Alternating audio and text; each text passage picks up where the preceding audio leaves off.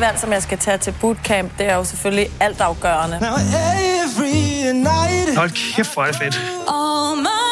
Jeg tænker, der er, hvad der skal være, for at skabe en fuldstændig fantastisk sæson. X-Factor. Hver fredag på TV2 og TV2 Play. Du lytter til NBA-podcasten fra TV2 Sport.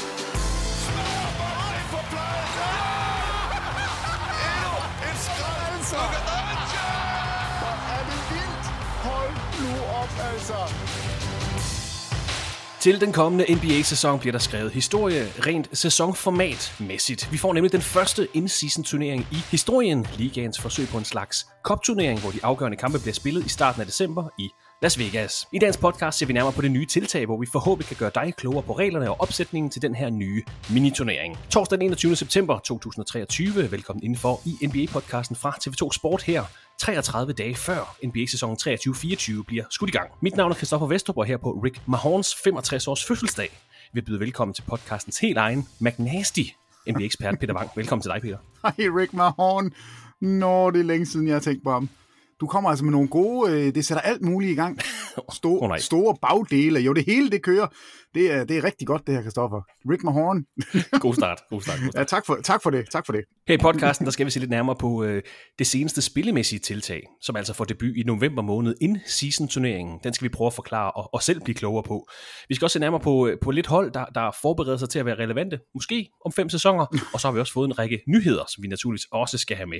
Men, men Peter, jeg kom sådan til at tænke på dig her i weekenden, hvor øh, jeg læste en nyhed fra, fra Phoenix. Jeg ved ikke, om du har læst om, om Sons nye tiltag for at sikre, at folk ser deres kampe på tv. Nej, Kort eller lange, Suns har valgt ikke at forlænge deres samarbejde med, med Bally Sports, som er sådan en stor øh, kampudbyder der i, i Arizona. det, I, sted, den, det har jeg hørt, men hvad de så gør, det ved jeg ikke. I stedet for, så gør de Suns kampene tilgængelige på lokale tv-stationer rundt omkring i staten Arizona. Og for så at sikre sig, at folk kan tune ind til de her Suns kampe, så har man lavet en, en ordning, hvor man gratis kan bestille en tv-antenne fra Sons-kontoret. What? Et tiltag, der var så populært, at man ret hurtigt løb tør for antenner, man har måttet bestille flere. Og jeg tænkte, det bliver ikke meget mere Peter Wang, den her historie. altså, mener du seriøst, at det er, er tv med antenne? Yes, altså det, det skal Som- jeg sige, Sons de- har også lavet en aftale med et andet firma, hvor man så kan streame den kommende sæson Sons kampe. Men, men lidt lavpraktisk løsning for Phoenix Suns her i 2023. Jeg synes, det er fantastisk. Og igen, det er meget Peter Og i det her klasse, analog NBA, det er det. jeg er, nu, jeg, nu holder jeg med Phoenix. Altså, Der bliver sendt ansøgninger til Phoenix Suns nu for Peter. Jeg skal Analog, analog NBA. Og det er godt, jeg vidste ikke, det var sådan, de løste det. Men, men det er jo ham der Isbjerg, han er jo... Øh, Han er ikke dum, lad os sige det sådan. nej, det er han ikke. Altså, han, der kommer der i hvert fald noget fokus på Phoenix, og, og de har også et produkt, jeg tror bliver værd at følge. Men på antenne alligevel, det troede jeg faktisk ikke fandtes mere. Det er fedt. Det er fedt, de genindfører det. At et NBA-hold i 2023 giver gratis tv-antenner ud til fans. Det, det er måske den bedste historie, vi nogensinde har åbnet en podcast. Ja, det tror jeg.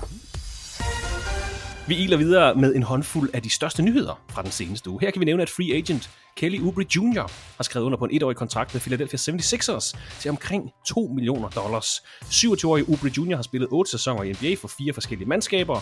De seneste to år har han tørnet ud for Charlotte Hornets, hvor han i sidste sæson snittede 20,3 point per kamp i 48 optrædener, 40 af dem kommende fra bænken billig, billig, billig bænkspiller til 76ers. Øh, Peter har haft nogle gode momenter i karrieren, må vi bare sige. Og for 2 millioner dollars for en sæson.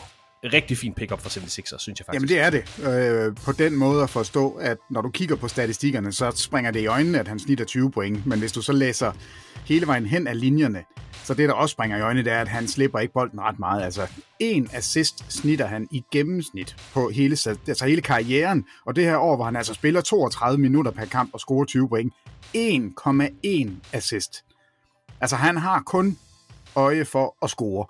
Og han har ikke, øh, han har ikke lykkedes på de, de hold, hvor han havde en chance for at være på et, godt hold. Nej, det skal så også siges, det er rigtigt. Altså Golden State havde ham i en enkelt sæson, hvor, hvor det ikke var særlig godt at være i Golden State, og da man så kunne se, nu bliver vi gode igen, så det første, de gjorde, det var at sige farvel til Kelly Oubre. Så det her, altså, han er sådan en, en virkelig mærkelig journeyman, fordi man, man kender ham jo, fordi han er så flamboyant i sit spil, og fordi han kan score point.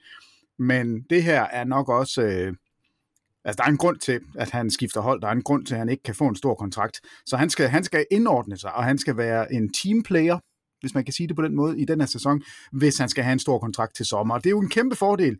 De spillere, som har noget at spille for, det er, det er rigtig godt. Så jeg tænker, det er, en, det er en meget, meget fin satsning, og en, der ikke er særlig dyr. Så jeg, jeg, er, jeg er helt med på, hvorfor man gør det. Og det er også meget sigende, at han først bliver samlet op i midten af september, og Ja. altså i starten af free agency. Og Oubre Jr. vil formodentlig komme fra bænken hos 76ers, en, en ret pæn bænk-unit, de har til den kommende sæson. Altså Oubre Jr., Patrick Beverly, det er Anthony, Mel- det er Anthony Melton hedder han, Furkan Korkmaz, Paul Reed.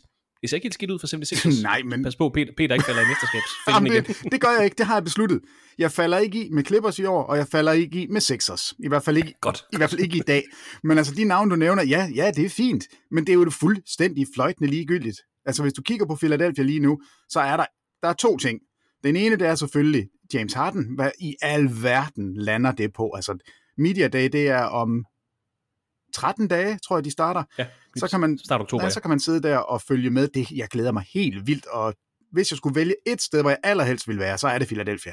Altså, det, det skal jeg bare se, det cirkus, når, øh, når, når de skal åbne op, fordi han har ikke andre muligheder end at møde op, og så skal han jo svare på spørgsmål, og det kan godt være, at han har forberedt sig, men jeg håber, at han, at han taber hovedet og går balalaika på hele, altså fortæller alt muligt om, hvor dum Daryl Morey er, og, men det er den ene ting. Og den næste, det er selvfølgelig Joel Embiid. Hvad, hvad gør han, hvis James Harden øh, slet ikke kan finde ud af at, at indordne sig?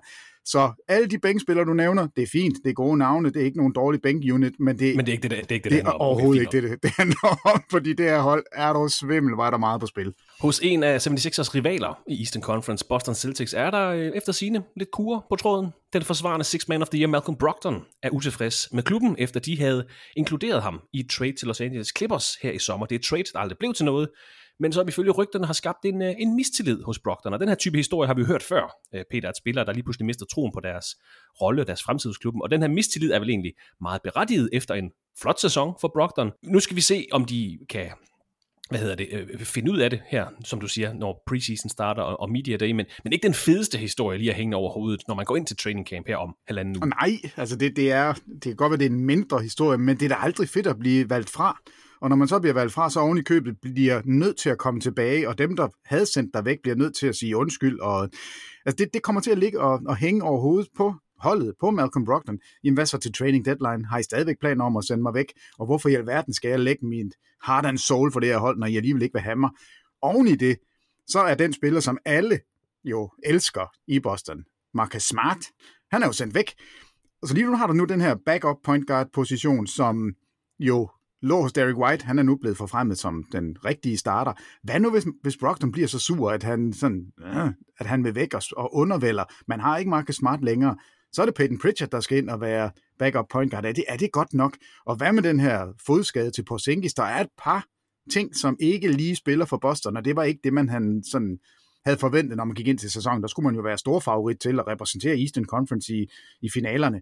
Så ikke nogen sådan super start på ja, før preseason, kan vi vel kalde det. Nej, det kan vi heller ikke snakke om hos New Orleans Pelicans meget tidligt i forberedelserne til den kommende sæson, fordi for et par uger siden, der hørte vi om en knæskade til Trey Murphy III, en skade, der i første omgang ser ud til at koste ham den første måned af den kommende sæson, og nu er Jose Alvarado også blevet skadet. En, en forstuet ankel, der kan holde ham ud af holdets training camp, måske længere.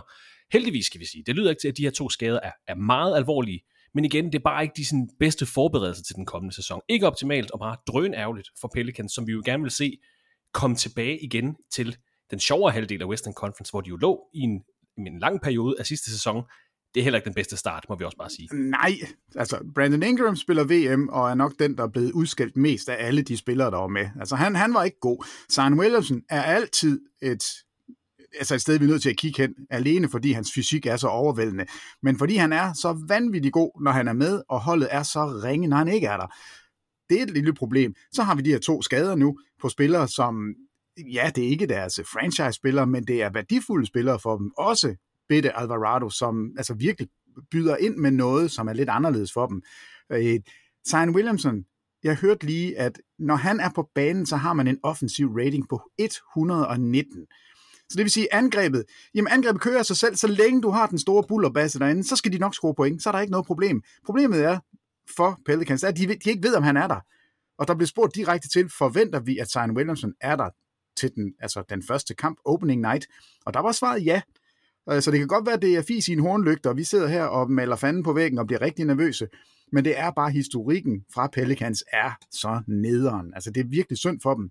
Og du siger det rigtigt, de lå med i toppen af Western Conference, og så væltede skaderne ned over dem. Og nu starter de ud med at få heldigvis øh, ikke voldsomme skader. Det, det synes jeg også lige er vigtigt at sige. Ja, ja, selvfølgelig. At, at det er spillere, der kommer tilbage, men, men endnu en gang, så ligner det sådan en, en lidt usikker start for Pelicans, og det er ikke. Altså det er i år, de skal spille videre på det, de var gode til sidste år. Men det kræver altså, at Zion Williamson kan spille, og det er, det er jo altid sådan et, ja, det, det er et mysterie, hvordan han, hans krop den hænger sammen, men altså, hvor vil, bare, jamen bare giv mig, hvor mange kampe skal vi være tilfredse med? Er, er det ikke de 65? Jo, det, altså, jo, det vil være rigtig er fint. Ja. så, så, så, så synes jeg, at han får flueben. Det er, 65 er godt, så det vil vi gerne have. Og efter den her fantastiske nyhed om gratis antenner hos Phoenix Suns, så er vi gået ned i den negative afdeling. Vi bliver der lidt nu, fordi vi har også fået nogle nyheder om, om Cleveland Cavaliers President of Basketball Operations, Kobe Altman.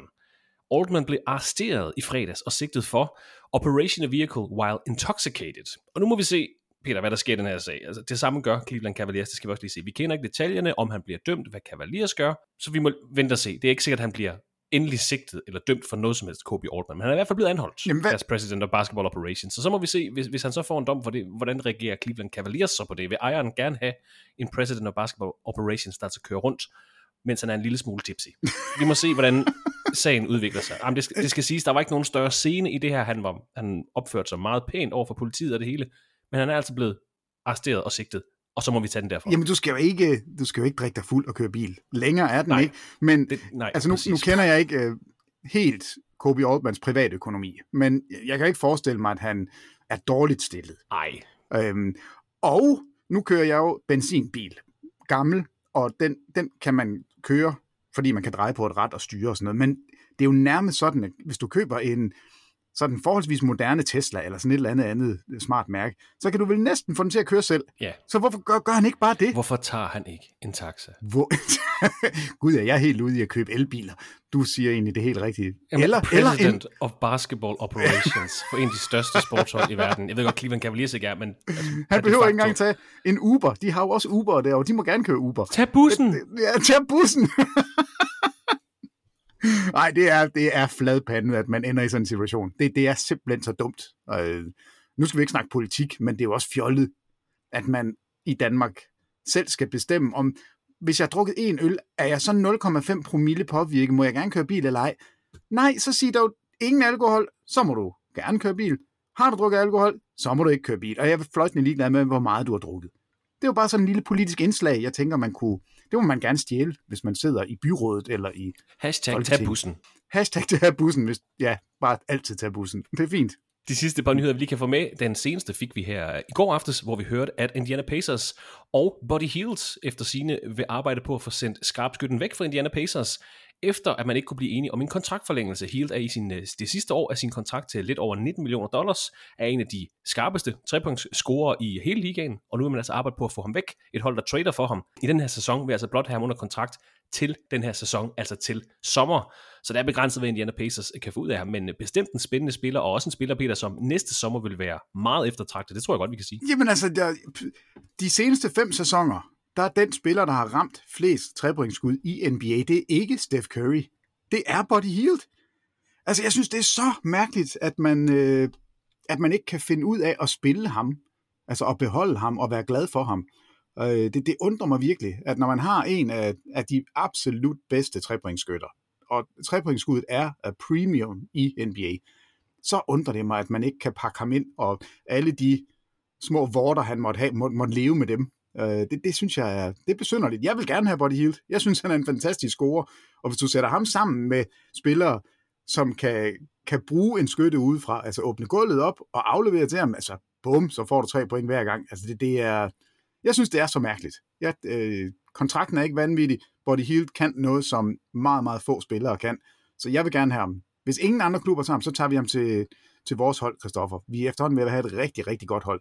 Buddy Hield, ja, han er velkommen. Outcasts fra NBA. Ja. Yes, altså han er velkommen. Han, han må gerne komme ind. Men i hvert fald et navn, vi skal holde øje med rent trade-mæssigt i den her øh, sæson, og hvis ikke, så bliver han altså en eftertragtet free agent i sommeren 2024. Og en sidste nyhed, vi lige kan få med, det er, at Los Angeles Lakers har givet Jerry Vanderbilt en fireårig kontraktforlængelse til i alt 48 millioner dollars.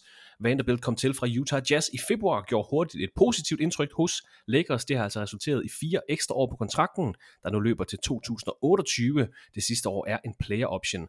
Og overordnet set må vi bare sige, at de har haft travlt med kontraktforlængelser her i offseason, Los Angeles Lakers. Øh, men man har altså også nogle stærke brækker, som man gerne vil beholde. I de næste tre sæsoner, der har man altså Anthony Davis, Rui Hachimura, Austin Reeves, Gabe Vincent og Jared Vanderbilt under kontrakt. En okay solid stamme, og alligevel altså også flere kontrakter, der vil være ret nemme at sende væk i et eventuelt trade. Så jeg synes faktisk, super solidt arbejde fra Lakers kontoret i de sidste måneder, må man bare sige, fordi de har konsolideret den nærmeste fremtid. Selv hvis LeBron James han stoppede lige nu, og de ikke havde D'Angelo Russell, så havde du stadigvæk den her stamme i Western Conference. Jeg siger ikke, det er et mesterskabskandidat, bare de her fem spillere, jeg lige nævnt. Men det er alligevel, udover Davis, der selvfølgelig har fået den store kontraktforlængelse, kontrakter, der nemmere, at sende væk, og man har altså sikret sig noget kontinuitet, hvis man vil have det de næste tre sæsoner. Jeg synes, det er super godt arbejde. Jamen altså, det, Lakers er en, øh, vi har jo talt om det nogle gange, og jeg synes, øh, det her, det cementerer det bare. Altså, det er et, et af de hold, der må erklære sig som vinder af offseason. Og vi skal ikke ret lang tid tilbage, så var det altså et, øh, et mandskab, som var fuldstændig forvirret og ikke vidste, hvad de skulle. Og Westbrook løb rundt, og alle var sure, og skulle de bruge deres to første runde valg, og hvad kunne de få tilbage? Og så ja, ender de... Body Healed, han var jo på vej til Lakers ja, ja, lang han, tid. det, ham så vi jo næsten i en Lakers uniform. Men det kan også være, det kommer til at ske på et tidspunkt. Men altså, der, der ender de jo med at komme i Western Conference Finals, og nu står de med et hold, en kontrakt til Vanderbilt på 48 millioner over fire sæsoner. Han er 23 år gammel, han dækker han drikker fremragende op, han rebounder rigtig godt. Han kan ikke rigtig skyde, så han er, han er en af de spillere, man sådan skal, han skal pakkes en lille smule ind. Altså man skal i hvert fald sørge for, at offensivt, så er det de rigtige spillere, der er på banen, når han også er på banen. Men er der svimmel en god kontrakt, og, øh, og Lakers, altså de kan vinde mesterskabet i år, og, og skal de det, så skal Vanderbilt være en del af det.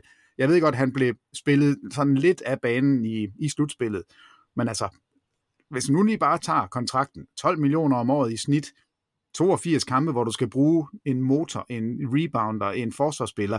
Altså, han er genial. Jeg synes, det er virkelig, virkelig solidt arbejde, arbejde at lægge det her.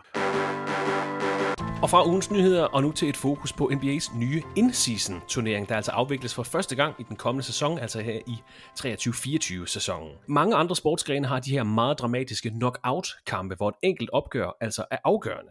Det har man manglet i NBA-regi. Det har historisk set kun været altså All-Star-kampen, der har udgjort en decideret knald- eller faldfaktor, og så ud over de her ja, altså mytiske kamp 7'er i serierne i slutspillet. Nu skal vi prøve at forklare opsætningen og formatet på den nye in-season turnering, Peter. Men, men udover at man gerne vil øh, peppe grundspillet lidt op, man vil gerne få, have flere af de her knockout-kampe, som vi har fået i play-in turneringen.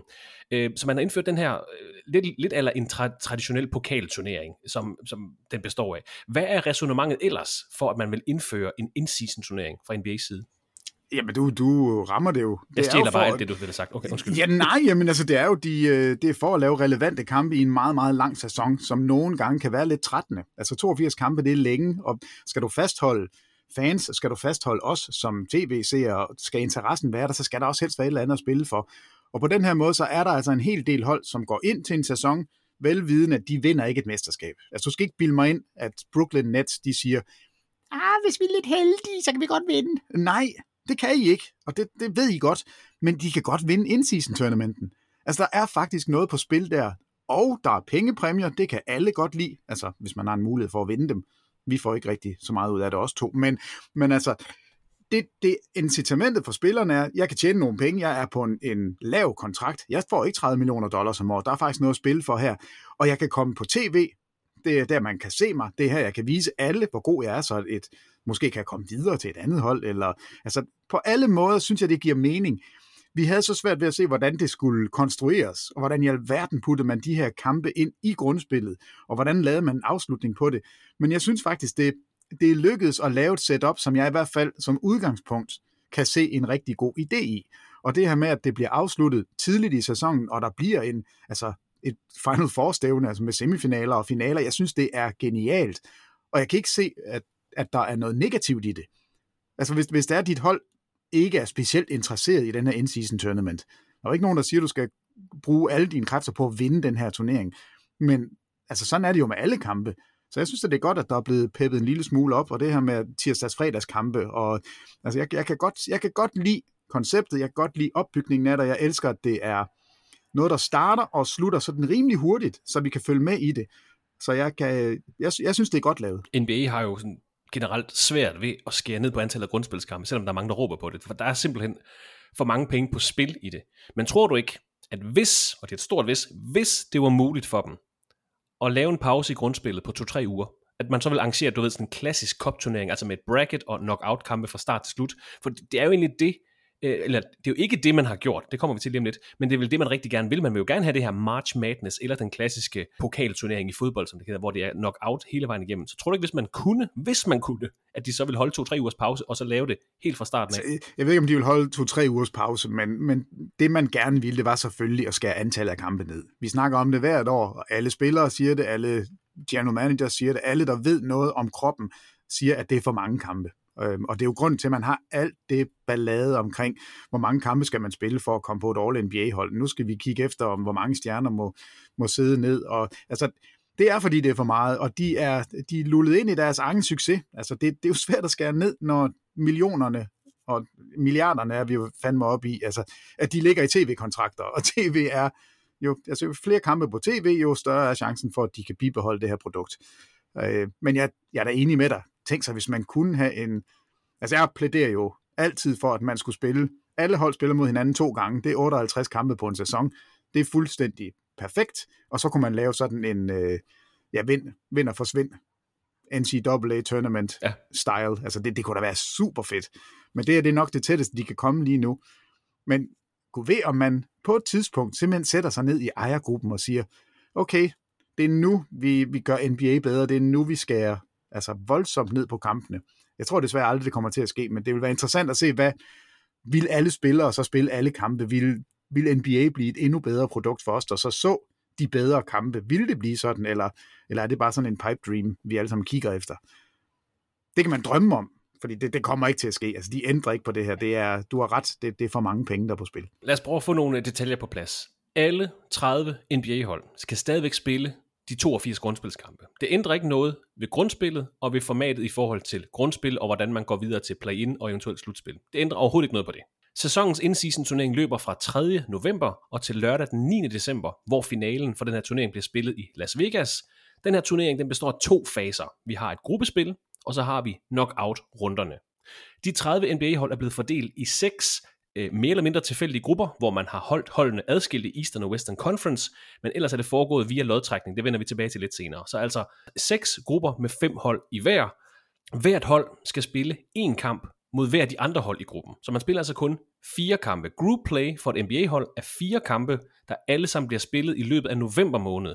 De bliver alle sammen afviklet, som Peter har nævnt, tirsdag og fredag i november, og gælder altså også som grundspilskampe. Det er en meget vigtig pointe. For eksempel, når New York Knicks her den 3. november møder Milwaukee Bucks, så er det både en grundspilskamp for begge mandskaber, tæller altså som en af de 82 kampe, men det er også et opgør, der tæller i stillingen i East B-gruppen, som begge mandskaber er en del af.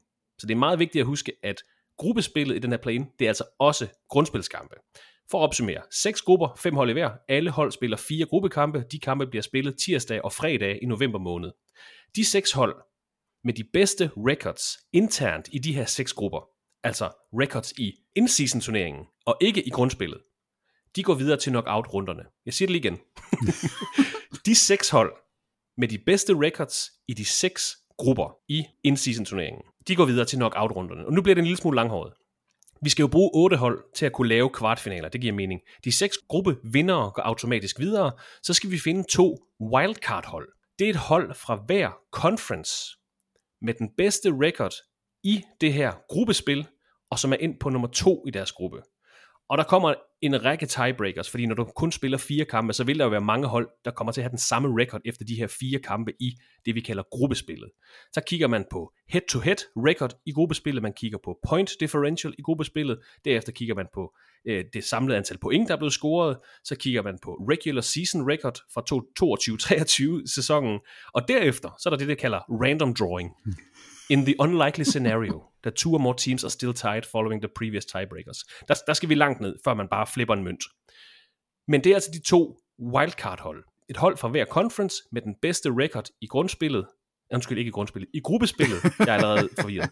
Et hold fra hver conference med den bedste record i gruppespillet, som er ind som nummer to i deres gruppe. Men efter at alle 30 hold, de har spillet de her fire gruppekampe. Så har vi altså seks gruppevinder, og vi har fundet to wildcard-hold. Så går vi videre til knockout-runderne. Og det giver ret meget sig selv, hvis man bare øh, kender en lille smule til sådan turneringsformater. En kamp, vind eller forsvind. Kvartfinalerne bliver spillet den 4. og 5. december, semifinalerne den 7. december, og så finalen den 9. december. Og en note her. Kampene i kvart- og semifinalerne gælder også som grundspilskampe, mens finalekampen, der bliver spillet den 9., det er et ekstra opgør i sæsonen, så vi vil simpelthen få to hold, der spiller 83 kampe i sæsonen. Semifinalerne, kvartfinalerne er også grundspilskampe. Holdene med den bedste record i gruppespillet, og defineret ud fra de her førnævnte tiebreakers, de får hjemmebanen i kvartfinalerne, og som nævnt, semifinalerne og finalerne bliver spillet på det, de kalder neutral ground, altså i Las Vegas. Vi skal nok snakke meget mere om matchups og puljestillinger. Her i podcasten vil vi også forsøge at skabe et overblik gennem hele november og i starten af december på vores sociale medieprofiler. Så hvis du, ligesom mig, allerede har tabt tråden, så skal vi nok prøve at få det forklaret igen. Jeg tror også, vi skal, vi skal nok få læst det her op igen, når vi kommer til november, Peter. Der tror jeg, det er nødvendigt, at man lige får sådan en, en, en refresh. Men, men det er ret snedigt, som du også siger, at de har fået planlagt det sådan, at turneringen indeholder grundspilskampe også. Så man sætter altså ikke grundspillet på pause. Kampene tirsdag og fredag er grundspilskampe, og de er også gruppespilskampe. Det må give nogle store hovedpiner til dem, der sidder og laver kampprogrammer, når de skal lave kampprogrammer for december, og for resten af sæsonen. Det ændrer jo det hele hele tiden, også når de skal til at planlægge de her kvartfinaler. Der er lige pludselig nogle hold, der skal have hjemmebane, og nogle hold, der skal rejse dertil.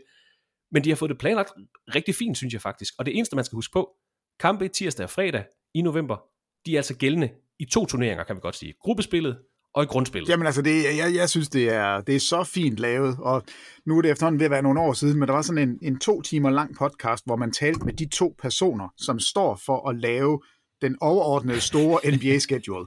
Ja, det, var, det, var, altså, det var virkelig... Det, det, er ikke, det er ikke helt nemt. Nej, men det var vildt interessant, fordi det var der, hvor, hvor der var rigtig meget tale om, at man ikke skulle spille tre kampe på, på fire dage, og man skulle prøve at begrænse back-to-backs. Og, Yes. altså, og det er ikke blevet nemmere. Nu har man puttet det her ind. Man har puttet de her tanker omkring, at øh, man ikke skal have, i hvert fald have back-to-back kampe, hvor der er national TV games involveret, og det, der er virkelig mange ting. Så det eneste, jeg kan se i den her, hvor, hvor jeg tænker, det er da super bøvlet, det er det her med hjemmebanefordelen i en eventuel kvartfinale Ja. på en bestemt dato. ja. altså, ja, vi skal lige have uh, The Arena, formerly known as Staples Center, den skal lige være ledig der, hvis det er, at vi skal spille en kvartfinale. Altså, det, det, må, jeg, det må jeg sige, der er, der er virkelig der er mange ting i spil, og at det lykkedes at lave det, det synes jeg er dybt imponerende. Og så er der den lille krølle på, på kamp nummer 83. Mm. Som jeg har læst det, så tæller den ingen steder. Nej, nej, den tæller ikke i forhold til 65 kampe, i forhold til priser, den tæller ikke i forhold til rest eller noget som helst, der tæller ikke Nej, men tæller statistisk den- nogen steder. Nej, og det er jo det. Hvad hvis vi får den her 100 points kamp? Det Hvad nu hvis vi... bare Altså, ærgerligt. jamen, kan du ikke lige se What det? happens in Vegas, stays in Jamen kan du Vegas. se, at Clay Thompson han siger, nu giver jeg den gas, nu rammer jeg altså de her 20 træer i en kamp. Det er aldrig sket. Øh, jamen det skete heller ikke, fordi det var i, i, den, øh, i den usynlige kamp. Altså jeg, jeg, jeg glæder mig til finalen allerede nu, jeg glæder mig til det hele, og det skulle jo være super, super mærkeligt, hvis der kom en, en eller anden obskur rekord i den kamp. Men altså det, det er bare, det er en kamp, som ikke tæller nogen steder, og det synes jeg bare er lidt sjovt. Og det skal altså ses som en slags altså pokalturnering, som vi kender fra, fra fodboldligaer. Der er selvfølgelig et mesterskab, og så er der den her pokalturnering. I NBA's in-season turnering, der spiller spillerne om en pulje penge, og så bliver der naturligvis også kåret en in-season most valuable player, og der bliver offentliggjort et all-tournament hold efter turneringen er færdig. Og det her, det bliver mit altså, helt store fokus, Peter. Hvem opkalder de in-season tournament most valuable player trofæet efter? Det er, altså det er mere spændende for mig, end hvem der vinder turneringen. Nu har NBA jo opkaldt alle deres trofæer efter tidligere spillere.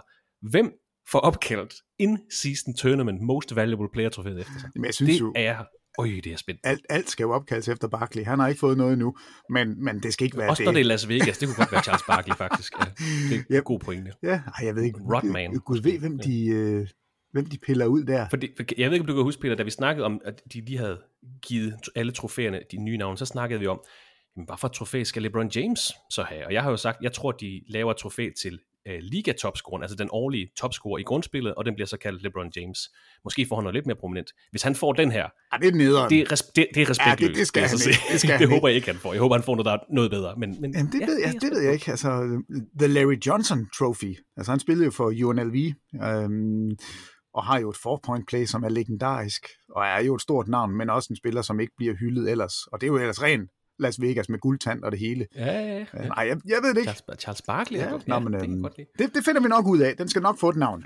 Og spillerne mm. på det vindende hold i in-season turneringen får hver især 500.000 dollars. Taberne i finalen får 200.000 dollars. Så der er altså der er noget at spille for, og som Peter også er inde på, de her spillere, for eksempel, jeg ved, du har en, øh, en, en forkærlighed for Phoenix Suns til den her turnering, for der er en masse spillere på små kontrakter, der måske kan tjene lidt ekstra, øh, hvis de skulle gå hen og vinde den her turnering. Ja, altså de er favoritter. For mig er de, er, er de, er de favoritterne. Altså fire spillere på, på enormt høje kontrakter, makskontrakter, øh, og så alle de andre, de skal så have brødkrummerne. Det, altså en halv million dollars er, det er ikke ingenting. Nej, det Hvis du ser veterans minimum, altså de her to, eller 2,8 millioner, eller hvor meget det, den er på, det er jo, altså, det er jo 20 procent af din årsløn, du kan tjene på én kamp. Nu hørte vi, at Kelly Oubre Jr. havde skrevet under for 2 millioner, så han kan jo lige altså, få 25 Jamen, det procent er 25 procent. Altså, det, det er... Jeg, jeg, synes, jeg synes faktisk, at de har ramt den rigtigt. Og vi ved godt, at det er jo tageligt, at penge skal have så stor indflydelse, men vi har jo talt om det til All-Star-kampe. Hvad kan incitamentet være? Ja, men så giver vi dem en, en million, som de kan give til charity. De er fløjtende ligeglade med charities. De vil have pengene selv. Men tror du, Peter, at lidt ligesom i, i fodbold, hvor der jo faktisk er en, en del prestige i at vinde en pokalturnering. En ting er de penge, som spillerne kan vinde, men tror du, at det er måske svært det første år, men tror du faktisk, at holdene vil, øh, altså, er, er der noget ære forbundet med at vinde den her in-season turnering? Der er selvfølgelig ære med at vinde alle kampe, man snakker også om, jeg ser frem til den her matchup, fordi ham der, han blev draftet over mig. Så den, på den måde, der finder spillerne noget ekstra øh, krudt til at motivere dem. Men tror du, den her in-season turnering vil, vil den være eftertragtet at vinde? Altså, jeg, jeg tror, at den vil være eftertragtet på den måde, at, at når turneringen er i gang, så vil man gerne vinde den. Øh, men det er jo lidt ligesom division banners. Altså, du vinder også din division, og så får du et banner. Og hvis du er fra Lakers, eller fra Celtics, eller fra Spurs, så putter du det banner ned i et eller andet kælderrum. Men nogle hold, som ikke har vundet noget som helst, altså de kan jo finde på at fejre sig selv som divisionsvinder. De kan jo finde på at fejre sig selv som, vi var det hold, som vandt Western Conference. Det hænger op under The Rafters. Det er, det er noget, vi går op i. Altså det kommer lidt an på, hvor dit franchise er i, i hierarkiet. Så jeg tænker da det her, tænk nu hvis, øh, hvem kunne man tage? Charlotte, Charlotte Hornets. ja, altså hvis, hvis de kunne vinde den her turnering. Jeg tror, at LaMelo Ball, han løber rundt med ja, en høj hat og et, et trofæ, og altså, jeg tror da godt, at man, de kan gå lidt op i det, men jeg ved ikke, om vi om 10 år kigger tilbage og siger, uh, kan du huske, at de vandt? Jo, vi kan godt huske, at de vandt den, fordi det var en spændende finale, men det er nok ikke sådan noget, man, at det franchise er, er virkelig godt, fordi de vandt den her in-season tournament. Det, det tror jeg ikke. Men vi skal altså vende os til, at tirsdag og fredag i november er Tournament Nights, som NBA altså kalder dem. Og så får vi altså knockout-kampene i starten af december. Som sagt, vi skal nok prøve at holde snor i den her turnering her i podcasten og på vores sociale medier. Bare rolig, du er i trygge hænder. Det er bare vigtigt at understrege, at alle kampe på nær finalekampen også gælder i den overordnede grundspilsstilling. Det er altså grundspilskampe, samtidig med, at de tæller, ind i, ind, tæller med i in-season turneringen. Og det er altså de, de eneste kampe, der bliver spillet om tirsdagene og fredagen i november. Det bliver altså ikke sådan, at der er fire in-season opgør, og så en random kamp mellem Grizzlies og Wizards for eksempel. Tirsdag og fredag i november er in-season gruppespilskampe, som også tæller med i grundspillet. Er der noget, du vil tilføje, Peter? Er der noget, jeg glemt, inden jeg lige løber grupperne igennem? Øh, nej, altså øh, jeg tænker ikke, vi i dag skal vurdere grupperne, hvem vi synes er stærkest, og have favoritter til at gå videre og sådan noget. Det synes jeg, at vi skal bruge noget tid på på et andet tidspunkt. Yes, ja, ja. Men som nævnt, altså seks grupper, der er fem hold i hver. Man har tre grupper i Eastern Conference, kun med hold fra Eastern Conference, tre grupper i Western Conference, kun med hold fra ligaens vestlige halvdel. Og holdene øh, var så i hver conference delt op i fem pots, som amerikanerne kalder det. Vi kalder det seedningslag for at være bare en lille smule dannet. Der er fem lag, og de er simpelthen bare defineret ud fra stillingen i grundspillet i sidste sæson. Så, så sidningslag 1 var nummer 1, 2, 3 i Eastern og Western Conference. Sidningslag 2 var nummer 4, 5, 6. Sidningslag 3 var 7, 8, 9. Sidningslag 4 var 10, 11, 12. Og nummer 13, 14 og 15 i sidste sæsons grundspil er i lag 5, altså i hver conference. Og så har man trukket lod.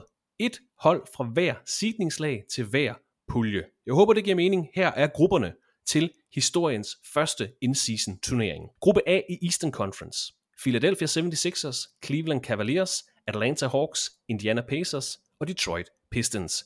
Gruppe B i Eastern Conference. Milwaukee Bucks, New York Knicks, Miami Heat, Washington Wizards og Charlotte Hornets. Og gruppe C i Eastern Conference.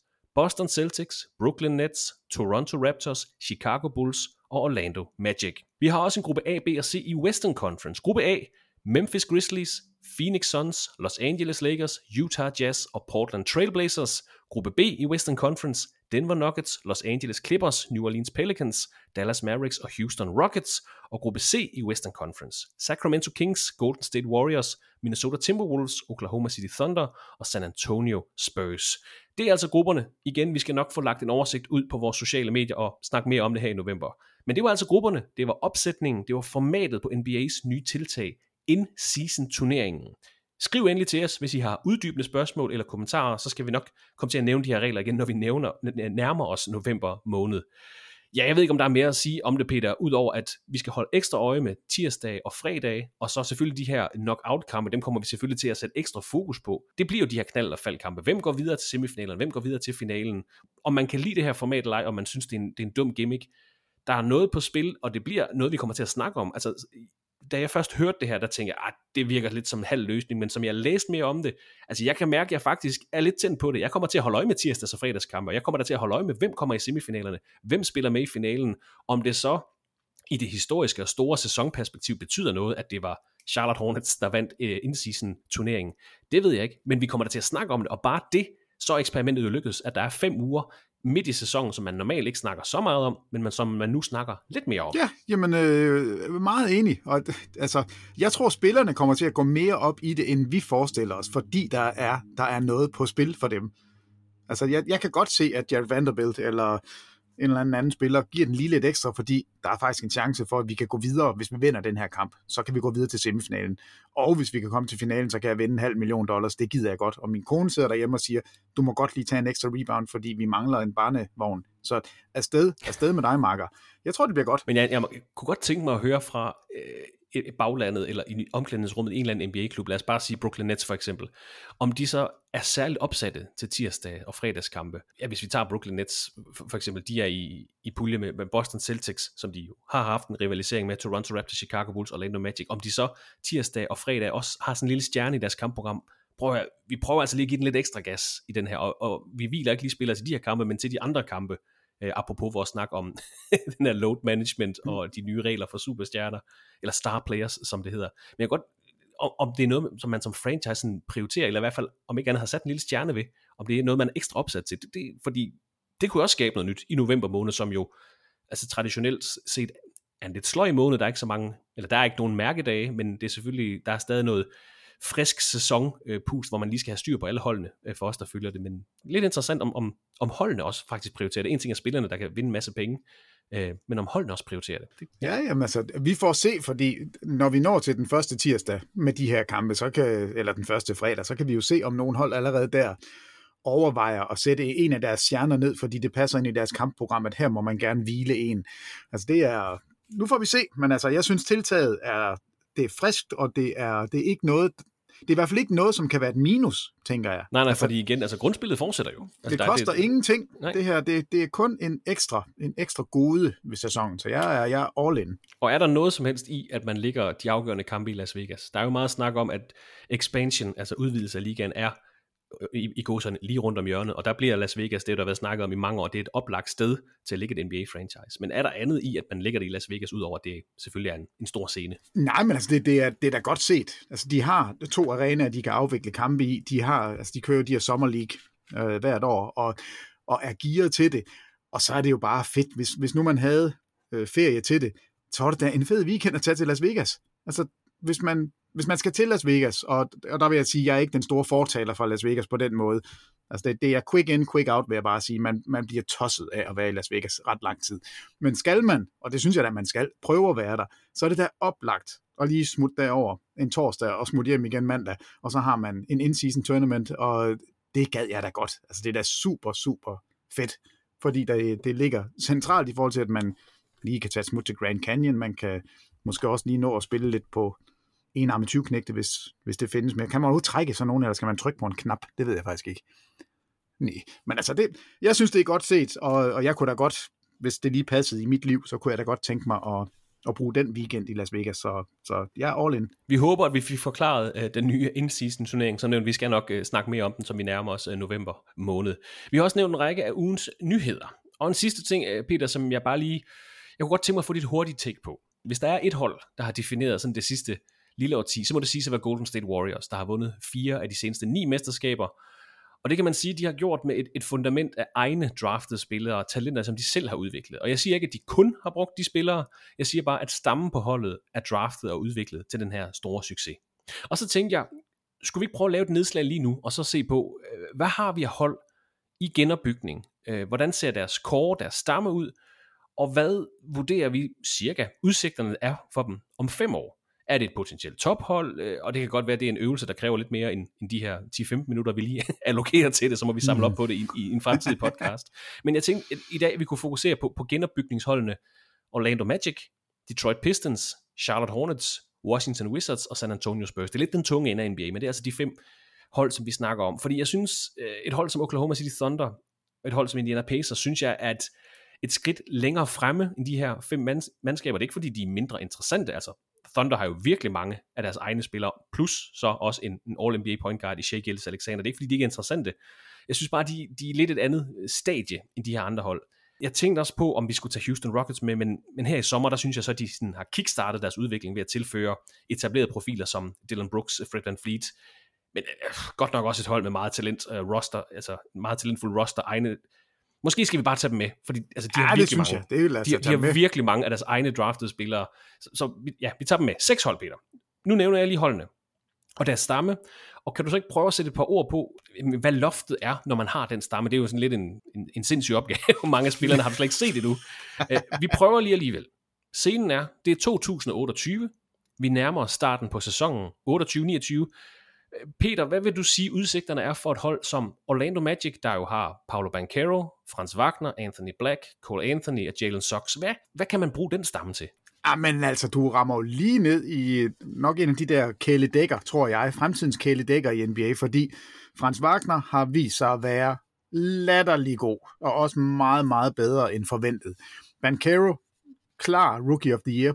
De to supplerer hinanden mega godt. Øh, alle peger på, at Anthony Black er, er den der type spiller, som, som alle gerne vil have, fordi der ikke er noget piv med ham, og han er bare en, altså han er sådan en, en kød- og kartofler type. Er sådan en solid øh, gør, point guard. Jeg gør alle de der ting, som, som ikke alle synes er så fede. Han, vi skal nok se ham kaste sig i gulvet og, og gå efter rebound, som han egentlig ikke burde få fat i, så får han alligevel fat i dem.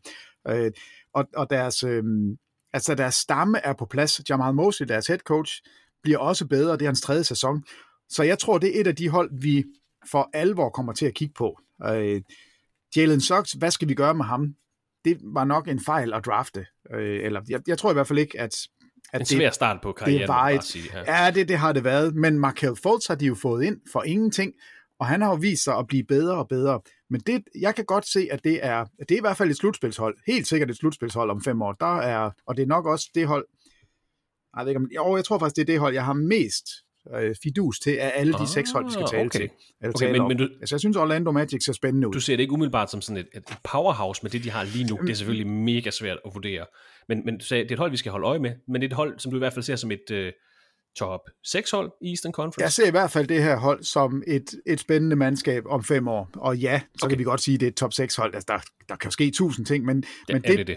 men de har altså et par virkelig, virkelig gode, store brækker. Altså Bancaro og Wagner er de to sådan... Altså det, det, det er, det er All-Star-spillere om fem år, og det er jeg ikke sikker på, at de andre hold har. Så lad os springe videre til et hold som Detroit Pistons, altså en stamme med Kate Cunningham, Jaden Ivey, Orsar Thompson, uh, Jalen Duran, og der er også meget potentiale i dem her, men øh, er det højere eller mindre end Orlando Magic? Hvad, er der en, en superstjerne blandt de fire her, tror Altså superstjernen er Kate Cunningham, hvis, hvis der skal komme en. Øh, de, lige nu er, jeg synes, de er lidt, lidt svære, fordi de er så unge. Altså, Azura Thompson er 11 år gammel. Duran er også 11. Jaden Ivey, han er så 12. Altså, de, de tre sådan spillere, der skal hjælpe Kate Cunningham, er jo virkelig, virkelig unge. Altså, en rookie og to andenårsspillere. Øh, og så har man prøvet det her, Bojan Bogdanovic, at få ham ind. Han kommer nok ikke til at passe om fem år med den der timeline. Øh, men så kommer de ind med, med deres nye head coach, Monty Williams, og givet ham en milliard. Og, og jeg tror, det er en milliard well spent. Uh, Dwayne Casey er ude, og Dwayne Casey har jo altid været sådan en, en lappe-løsning der kommer ind, og det er stabilt under ham, men der er ikke sådan... En placeholder. Ja, ja, ja, det er det lidt. Det er det lidt. Men det kommer meget an på, hvor god bliver Kate Cunningham. Altså, okay, han kan godt trække de andre op til noget øh, interessant hos ja, men det, det kan ja. han, fordi altså, nu så vi ham være i de der øh, USA-kampe, hvor de spillede deres VM-hold spillede mod, jeg ved ikke, hvad de kaldte det. Altså, de havde sådan en, en træningssession, hvor Kate Cunningham var på det andet hold. Og, og der var historien altså, at Kate Cunningham adskilte sig fra langt de fleste spillere af alle, altså var virkelig, virkelig god. Så de har sådan en, en meget, meget ung stamme, og så, så har de prøvet at putte alle mulige projekter ind, altså med Marvin Bagley og James Wiseman, skal vi prøve dem, hvad kan de? Jeg synes egentlig, det er meget fornuftigt at prøve det af. Men om fem år, så kan det her hold, hvis alt pander ud, så har du en, ja lige vil sige MVP-kandidat, altså en, en All-NBA-spiller i Kate Cunningham, og du har, okay, okay. Og du har et par stykker, som måske kan, kan nærme sig All-Star-status. Men igen, det er, det er simpelthen så svært at gisne om. Men jeg kan godt lide deres timeline. Altså de her fire spillere, som egentlig burde supplere hinanden godt. Altså, Jaden Ivey og Kate Cunningham skal finde ud af, om de kan spille sammen på banen. Det, det er jo selvfølgelig et must. Men Azur Thompson, super atlet, og Jalen Duran, altså også en vanvittig atletisk center. Så jeg kan godt se det her hold blive spændende, men jeg synes Orlando, det er mere etablerede brækker, så derfor har jeg dem altså under Orlando. Okay, så et højt loft for Kate Cunningham, kunne vi lige høre hos Detroit Pistons. Ja, jeg, ham, og jeg tror på ham. Jeg håber på ham. Ja, det gør jeg også. Øh, så har vi et hold, Peter, som, som Charlotte Hornets. LaMelo Ball, Brandon Miller, som de lige har draftet, Mark Williams, som de draftede sidste år, og så har jeg taget PJ Washington med for lige at have en fjerde banan. Loftet for det, at, at det her er en stamme, der kan skabe kontinuerlig succes hos Charlotte Hornets, noget de har savnet i, i nogle sæsoner, kan vi sige. Nej. altså, LaMelo Ball har jo været All-Star. LaMelo Ball er, er stjernen på holdet. Og hvis vi kigger på sidste sæson, så var den jo hæslig. Altså sidste sæson var det den dårligste offensiv i ligaen. Det havde et, øh, de rangerede som nummer 20 i defensiven, og deres net rating, altså de var nummer 27, det dårligste, altså nej, de, det næst dårligste effective field goal percentage hold, altså de kunne ikke ramme noget som helst, og det var tydeligt, at, at det hold var jo, var jo ødelagt fra start. Altså hele den der Bridges sky hang jo over holdet. Han, han sad ja, ude ja. hele sæsonen, og LaMelo Ball spillede kun 36 kampe, og så, så det var en hæslig, hæslig sæson. Men går man bare et år tilbage, så var de altså 43 og 39. De var top 10 mandskab i offensiven. Et, altså, de bongede ud som nummer 16 af 30 hold i net rating. Det var et solidt hold, og LaMelo Ball var rigtig god, og Bridges var jo tæt på at være All-Star. Så jeg tror, det her hold er, er nok det hold, der bliver bedst af alle de her seks hold i den her sæson, vi går ind i. Ja, det er de bedste lige nu, men, men jeg, om fem år, så... Ja. Men om fem år, jeg har ingen tiltro til Charlotte Hornets. Jeg har ingen tiltro. Jeg synes ikke, det er blevet ledet særlig godt i overvis. Og, og jeg ved godt, at der er kommet ny ejergruppe nu, og at Jordan er, er trådt ud. Øh, Steve Clifford, altså han er 62 år gammel. Jeg synes ikke, han, han passer ind til det her hold af unge spillere, som altså specielt LaMelo Ball er jo super, super underholdende, og er bestemt ikke old school. Han er alt andet end old school. Altså, det, jeg, jeg synes, det er et mærkeligt mix. Øhm. vi skal nok også lige se uh, Brandon Miller. Mark Williams fik heller ikke mange chancer sidste år. Vi skal måske også lige se, hvordan de komplementerer hinanden, hvor, hvor, hvor god Brandon Miller egentlig er. Han er jo sådan lidt, jeg vil ikke kalde ham et ubeskrevet blad, men det er jo ikke, i hvert fald ikke ham, vi snakkede om op til draftet her i sommer. Nej, og så har de jo... Øh, altså Nick Richards og Mark Williams er, er de to sådan center, vi så mest til sidste år. Så hvad der han hedder der? Øh, Kai, Kai Jones. Øh, Kai Jones. Mm. Er det ikke ham, som... Jeg tror nok, det er ham, der har været ude og sige, at han er langt bedre end både Nick Richards og Mark Williams. Og i øvrigt er han center på det her hold, og han forventer, at det er ham, der skal starte.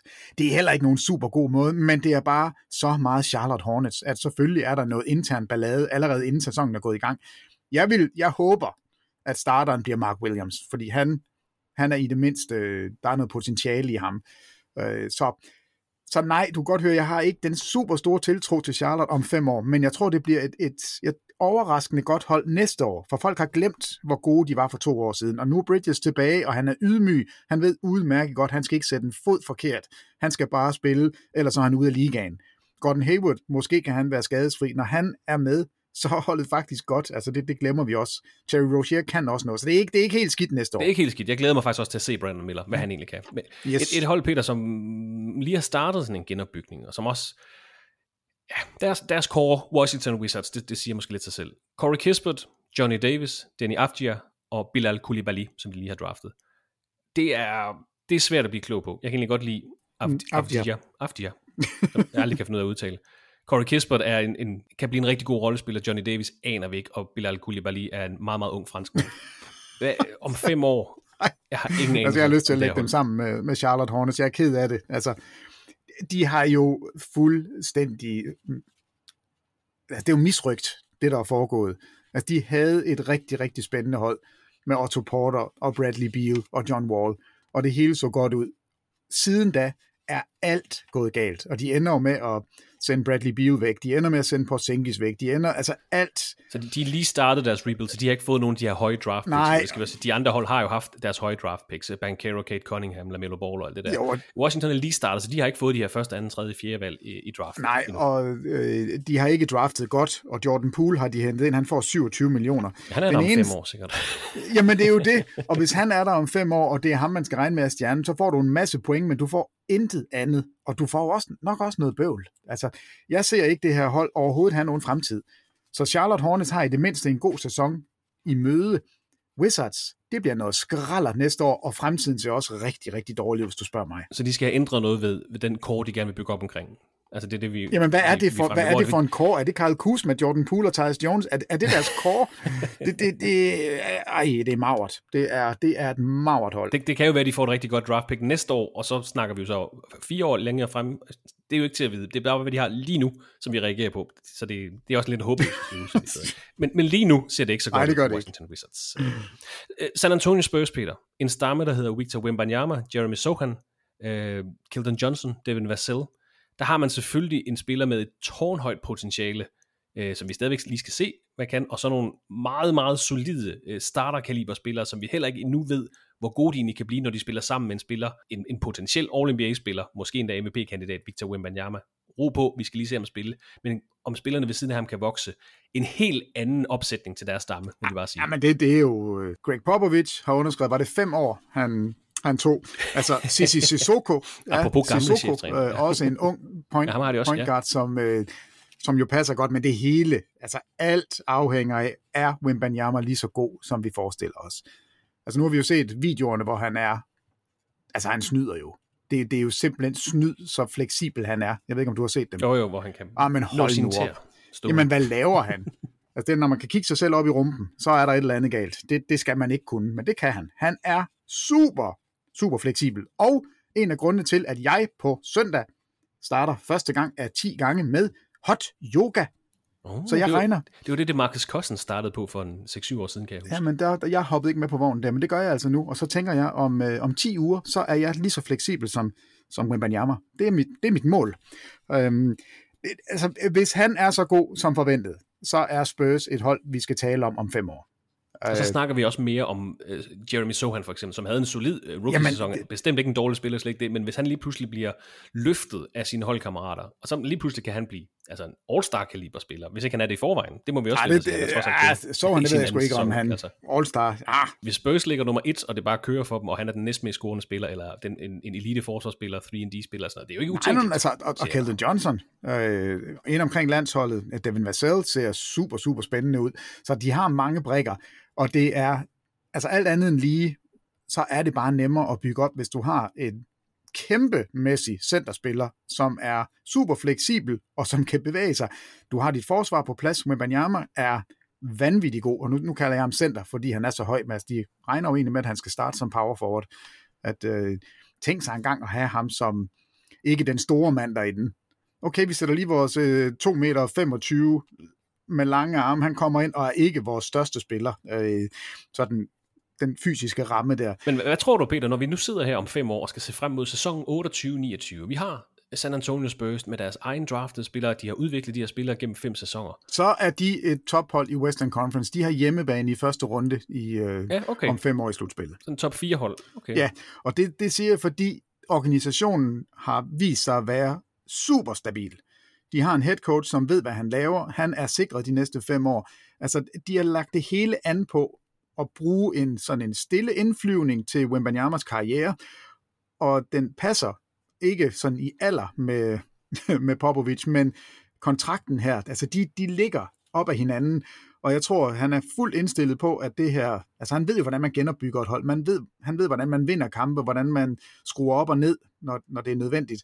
Så der er ikke noget, ligesom når vi kigger på Charlotte eller Washington, så har vi ikke en fornemmelse af, at det er ustabilt. Her der er pillerne bare på plads. Der er ikke noget, der vælter. Popovic, han er der. Hele baglandet er på plads. Men Banyama er en altså stjerne i svøb. Det kommer. Altså han, han kommer til at dominere. Øh, så om fem år, jeg synes, det er rigtig godt, det er om fem år, fordi Ja, ja, ja. Tre ja. år, det er for tidligt, men fem år, der har de hjemmebane i, i første runde af slutspillet. Og så er det jo så spændende, Peter, for nu tog vi også et andet Texas-mandskab med. Houston Rockets, og en stamme af egne draftede spillere. Jalen Green, Jabari Smith Jr., Alperen Shengun, Armin Thompson, Cam Whitmore, som nævnes som et af de største steals i, i sommerens draft. Vi kan også tage Terry Eason med. Altså, de har så meget talent på det hold. Spørgsmålet er, om de kan sætte det sammen, om de måske har for meget talent, men Houston Rockets om fem år kan altså også se meget spændende ud. Jamen altså, det gør de. Kevin Porter er jo ude. Det ved vi. Det har vi talt om. Ja, han, ja. De prøvede at trade ham, og altså, han kommer ikke til at spille NBA igen. Det tror jeg simpelthen ikke. Han var deres næste, næste topscorer øh, i sidste sæson. Jalen Green scorede 22 point per kamp. Og alligevel, når vi kigger sådan ned over, gud, jamen altså, han, han havde faktisk 6 assists per kamp. Det var det meste af alle. Og alligevel tænker man, det er fløjtende ligegyldigt. Han skal bare ud. Det er ligegyldigt. Altså, det er det hold, som næste sæson byder op til dans i forhold til Orlando, tror jeg. Altså, jeg tror faktisk, de bliver rigtig vemmelige at spille imod. Ah, okay. Imi Udoka er kommet ind som head coach. Vi ved, at han er dygtig. Altså, det så vi i Boston. Vi så, hvor fætteret han var. Alle ville gerne have fat i ham lige indtil der var alt balladen i, i organisationen, og ja, det skal vi ikke gå ind i, men altså, der er jo en grund til, at han ikke blev i Boston, at han blev fyret, og nu er han i, i Rockets. De har hentet Van Fleet ind, super stabil point guard, Dylan Brooks. Hvis han har lært at skyde med, med bedre procenter, så er han jo lige pludselig rigtig god. Jeff Green er inde for at stabilisere som veteran.